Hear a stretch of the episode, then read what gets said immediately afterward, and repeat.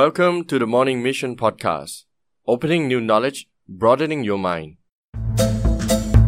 สวัสดีครับ ผมดรหริตและนี่คือ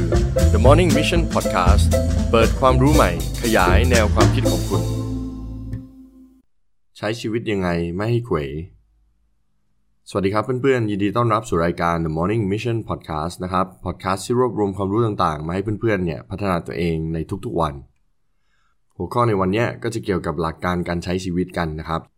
ก่อนอื่นก็ต้องขอโทษเพื่อนๆด้วยที่ช่วงอาทิตย์ที่ผ่านมาเนี่ยผมหายไป เพราะว่าเสียงมีปัญหานะครับ อาจจะเป็นเพราะอากาศเปลี่ยนนะครับ อากาศค่อนข้างเย็น ก็เลยมีปัญหาเรื่องภูมิแพ้นิดหน่อย แต่ตอนนี้ก็ดีขึ้นเรื่อยๆ แล้ว แล้วก็จะกลับมาอัด episode เหมือนเดิมนะครับไม่ต้องห่วงว่าจะหายไปไหนอ่าแล้วทำไม episode นี้ผมกลับมาอยากพูดคุยเกี่ยวกับหลักการการใช้ชีวิต คือมันมีหนังสือเล่มหนึ่งครับ ชื่อว่า Principle เขียนโดย Ray Dalio ซึ่ง Ray Dalio เนี่ยประสบความสำเร็จมาก ๆ เลยในการเป็นนักลงทุนแล้วก็นักธุรกิจทำต่างๆนะครับ แล้ววันหนึ่งเขาก็มานั่งคิดว่า เอ๊ะเขาจะสอนพนักงานเขาได้ยังไง แล้วก็เขียนเมนูสคริปต์ขึ้นมา บอกว่าชีวิตเนี่ยควรดำเนินแบบนี้นะ ถ้าการงานแล้วก็ชีวิตส่วนตัวเนี่ยจะสำเร็จ เมื่อคืนก็เห็นมันวางอยู่หัวเตียงนะครับ ไม่ได้อ่านนานแล้ว ซึ่งเคยอ่านจบมาแล้วนะครับ ก็เลยมาเปิดเปิดดูแล้วก็เออลองสรุปบางส่วนดูแล้วก็มาแชร์ให้เพื่อนๆละกันนะครับ ซึ่งเช้าเนี้ยผมจะพูดถึง 5 หลักการหลักๆนะครับ ว่ามันมีหลักการอะไรบ้างในการดำรงชีวิตให้สำเร็จ แล้วก็มีประสิทธิภาพนะครับ ข้อแรกเนี่ย Dalio ได้พูดไว้ว่า คุณต้อง know your goal หรือว่ารู้ว่าจุดหมายของคุณคืออะไร อันนี้จะคล้ายๆ กับหลายๆ episode ที่ผมพูดถึงนะครับ แต่พอลงไปในรายละเอียดแล้วเนี่ยผมบอกเลยว่ามันจะไม่เหมือนกันเท่าไหร่นะครับ know your goal ก็คือว่าอย่างแรกเลย คุณต้องรู้ว่าคุณต้องการอะไร สิ่งสำคัญเนี่ยแล้วก็สิ่งที่คนเป็นบ่อยส่วนมากเนี่ยที่ผมเห็นก็คือว่าคุณไม่รู้ว่าคุณต้องการอะไร เด็กส่วนมากหรือคนส่วนมากเนี่ยไม่รู้ว่าตัวเองต้องการอะไร วิธีเดียวที่คุณจะรู้ครับก็คือลองลงมือทำให้เยอะไว้ก่อน ผมยกตัวอย่างง่ายๆเนี่ยตอนที่ผมกลับมาจากเมืองนอกใหม่ๆเนี่ยผมก็เป็นอาจารย์นะครับปกติ แต่ในใจลึกๆเนี่ยตั้งแต่เด็กเนี่ยผมชอบขายของผมชอบทำธุรกิจ ผมก็อยากทำธุรกิจด้วยไม่อยากเป็นอาจารย์อย่างเดียว คราวนี้พอเริ่มทำธุรกิจเนี่ยที่บ้านหรือคุณพ่อคุณแม่เนี่ยก็ไม่เห็นด้วย ไม่อยากให้ทำ ผมก็ไม่สนใจเริ่มทำมันโดยที่แบบตัดสินใจทำไปเลย โดยที่ตอนนั้นเนี่ยผมก็ยังไม่รู้หรอกว่า what do I want go คืออะไรนะครับ แต่รู้ว่าเอออยากใช้ชีวิตแบบเนี้ยอยากมีชีวิตที่แบบเป็นนักธุรกิจนะ เป็นอาจารย์ด้วยอะไรประมาณนี้นะครับ ก็ต้องลองทำดู พอทำไปเนี่ยเราจะรู้ว่า เฮ้ย อันเนี้ยที่เราคิดว่าชอบ เราไม่ได้ชอบมันนี่ และอันเนี้ยที่เราคิดว่าไม่ได้ชอบเลย ไม่คิดว่าจะทำได้เลย ก็ทำได้แล้วก็ชอบมันนะครับ สุดท้ายมันก็ต้องลองลงมือทำดูว่า เอ๊ะมันจะเป็นยังไง ส่วนเรื่องของโกหรือว่าเป้าหมายเนี่ยผมเชื่อว่ามันเปลี่ยนตลอดเวลานะครับ ปีนี้เราอาจจะมีโกนี้เป้าหมายนี้พอเราได้เริ่มทำอะไรเยอะๆแล้วเนี่ยเราเรียนรู้เยอะขึ้นเรามีประสบการณ์มากขึ้น เป้าหมายหรือโกเราอาจจะเปลี่ยนก็ได้ เป็นเรื่องที่ปกติมากเลยนะครับ หลังจากการที่เรารู้เป้าหมายของตัวเองชัดขึ้นกระจ่างขึ้น จากการลงมือทำเยอะๆแล้วเนี่ยสิ่งต่อมาที่เราจะต้องมาทำก็คือ identify problems หรือว่าหาปัญหาให้เจอ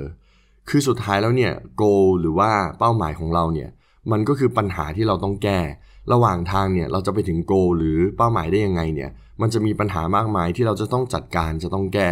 ฉะนั้นแล้วเนี่ยตัวเราเองจะต้องมานั่ง identify ว่าปัญหาเหล่านั้นมันคืออะไรมันมีอะไรบ้าง อะไรมันกีดขวางหรือเป็นอุปสรรคระหว่างทางที่เราจะต้องเดินไปถึง goal หรือว่าเป้าหมายของเรานะครับ เราก็ต้องมาดูแล้วก็วิเคราะห์มันให้ชัดเจน ผมยกตัวอย่างง่ายๆนะครับ อย่างเช่น ผมอยากทำหมู่บ้านจัดสรรเนี่ยตอนแรกที่เริ่มทำเลยเนี่ยผมไม่มีความรู้เลย เฮ้ยจะเริ่มสร้างบ้านยังไง จะมีผู้รับเหมาไหม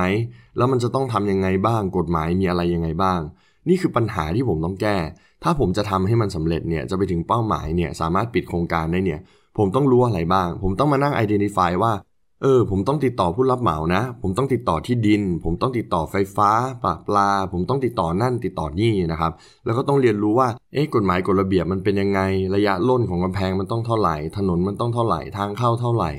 หลาย ๆ อย่างนะครับ ที่ผมจะต้องจัดการพอสามารถ identify ปัญหาได้แล้วเนี่ย สิ่งต่อไปก็คือเราต้อง diagnose the root cause หรือว่าเราจะต้องไปถึงต้นต่อของปัญหาว่า ไอ้ปัญหาพวกนี้มันจะแก้ได้ยังไง อย่างที่ผมยกตัวอย่างเมื่อกี้นะครับ ถ้าผมไม่รู้เรื่องแปลน ไม่รู้เรื่องแบบบ้านเนี่ย ผมก็ต้องไปหาสถาปนิกใช่ไหมครับ ถ้าเรื่องโครงสร้างเนี่ย ผมก็ต้องไปหาวิศวะ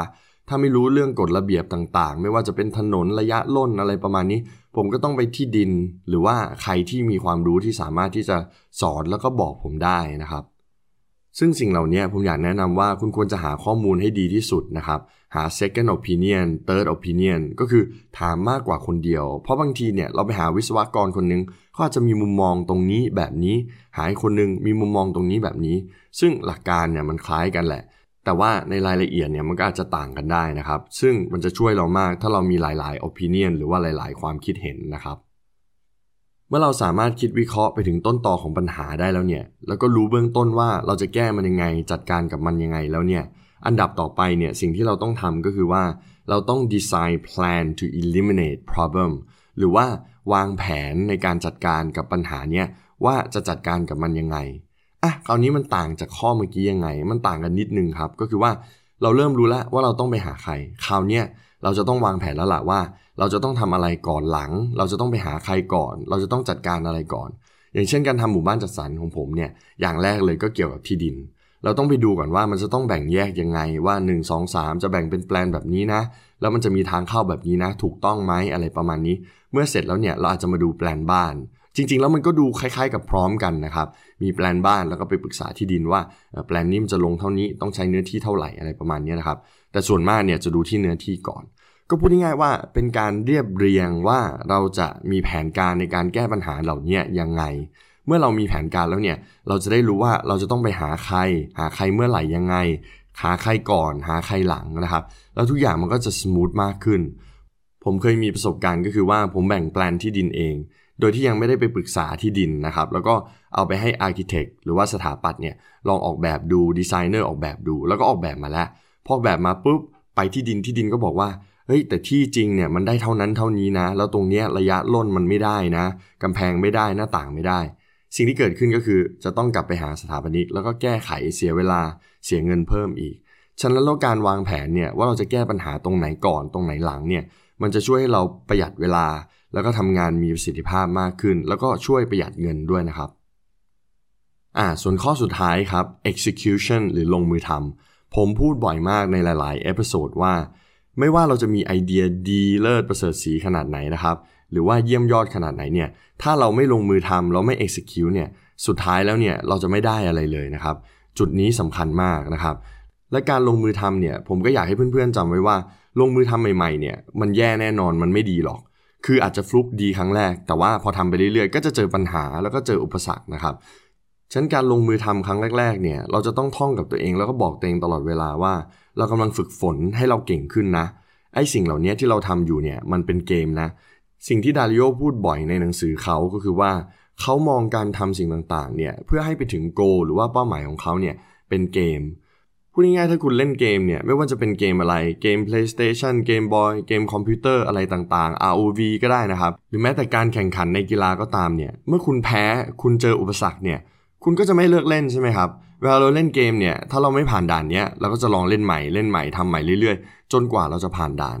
ดาริโอก็เลยบอกว่าเราต้องมองชีวิตให้มันเหมือนเกมครับว่า เวลาที่เราเล่นเกม ไม่ผ่านด่าน เราก็ทำใหม่ เวลาที่เราเจออุปสรรคทำอะไรแล้วผิดพลาดนะครับ ในชีวิตจริงทำธุรกิจทำอะไรก็ตามเนี่ยผิดพลาดเราก็ต้องมองว่า เออ มันทำให้เราเก่งขึ้น แล้วก็ลองทำใหม่ลองทำใหม่นะครับ มันก็จะเป็นลูปประมาณนี้ ถ้าเราคิดได้แบบนี้เขาบอกว่าความสำเร็จอะเราถึงแน่นอน ไม่มีปัญหาแน่นอน เพราะว่าเราจะไม่ล้มเลิก นอกจากคุณจะเล่นเกมนี้แล้ว คุณไม่สนุกแล้วคุณต้องการเปลี่ยนไปเล่นเกมอื่นก็เป็นไปได้ สิ่งที่คุณทำอยู่อาจจะไม่ใช่สิ่งที่คุณชอบ สิ่งที่คุณรัก คุณไปเปลี่ยนทำสิ่งใหม่ก็ได้นะครับ แต่ไม่ใช่ว่าเปลี่ยนไปเรื่อยๆ ยอมแพ้ไปเรื่อยๆ เพราะสุดท้ายเนี่ยคุณก็จะไม่ถึงเป้าหมายถึง goal ของคุณสักทีนะครับอ่าเดี๋ยวเรามา recap ดูนะครับว่า Ray Dalio เนี่ยได้สอนอะไรเราบ้างเกี่ยวกับ 5 ข้อนะครับที่จะทำให้แบบชีวิตมีหลักการ แล้วก็สามารถดำเนินไปถึงเป้าหมายแล้วก็ goal ของเราได้นะครับอันดับหนึ่งก็คือ know your goal คุณต้องรู้ว่าคุณรักอะไรชอบอะไรนะครับแล้วก็เป็นสิ่งที่คุณต้องการทำจริง ๆ ไม่ใช่ว่าฟังพ่อแม่มาฟังคนนั้นมาว่าเออต้องทำแบบนั้นนะต้องทำแบบนี้นะครับ เมื่อคุณรู้โยโกแล้ว คุณก็ต้อง identify problems นะครับว่าไอ้ปัญหาระหว่างทางเนี่ยที่ต้องเจอเนี่ยเพื่อให้ไปถึงจุดหมายหรือว่าเป้าหมายหรือ goal ของคุณเนี่ยมันคืออะไรบ้างนะครับ เมื่อ identify ได้แล้วเนี่ยอันดับ 3 ก็คือว่าเราต้องรู้ว่าไอ้ปัญหาเหล่านี้มันเกิดขึ้นได้ยังไง มันมาจากไหน แล้วเราจะจัดการแก้ไขไม่ได้ยังไง เราจะต้องไปหาใคร เราจะต้องเพิ่มความรู้ทักษะอะไรบ้างประมาณนี้นะครับ จากนั้นเราต้อง identify plan to eliminate problem หรือว่าจัดการกับปัญหาต่างๆ เนี่ยให้มันหมดสิ้นไปนะครับ โดยที่วางแผนว่าอะไรมาก่อน อะไรมาหลัง อะไรควรเหมาะสมตอนไหนต้องทำยังไง ไปหาใครที่ไหนอย่างไรอย่างที่บอกไว้ข้อที่แล้วนะครับ และข้อสุดท้ายครับ ข้อ 5 ก็คือ execution หรือลงมือทำไอเดียทุกอย่างในโลกนี้ดีขนาดไหนนะครับ ไม่มีประโยชน์เลย ถ้าคุณไม่ลงมือทำแล้วตอนที่คุณลงมือทำนะครับอย่าลืมนะครับทำแรกๆเนี่ยมันไม่เวิร์กหรอก เหมือนเราฝึกขี่จักรยานแรกๆนะครับ ล้มแล้วล้มอีกแต่ถ้าเราลุกขึ้นมาสุดท้ายเนี่ยเราก็จะทำได้นะครับ ถ้าเราไม่ล้มเลิกก็จะไม่มีล้มเหลวนะครับ ผมเชื่อว่าถ้าเพื่อนๆเนี่ยลองใช้ principle หรือว่าหลักการเหล่านี้ดูนะครับ ชีวิตของเพื่อนๆเนี่ยจะไม่เขวแน่นอน แล้วเราเนี่ยจะขยับไปใกล้สู่เป้าหมาย แล้วก็ goal ของเราเนี่ยมากขึ้นทุกวันทุกวันนะครับ ยังไงก็ลองนำไปใช้ดูนะครับ สำหรับ episode นี้นะครับ ก็จะฝากเพื่อนๆไว้ประมาณนี้นะครับ ถ้าเห็นว่ามันเป็นประโยชน์ฝากกดไลค์กดแชร์ tag เพื่อนของคุณในแพลตฟอร์มต่างๆนะครับ และเหมือนทุกครั้งครับ ถ้าไม่อยากพลาดใน episode หน้า ฝากกด subscribe แล้วก็ follow ผมในแพลตฟอร์มต่างๆ ด้วยนะครับ แล้วเราเจอกันใหม่ในเอพิโซดหน้า สวัสดีครับ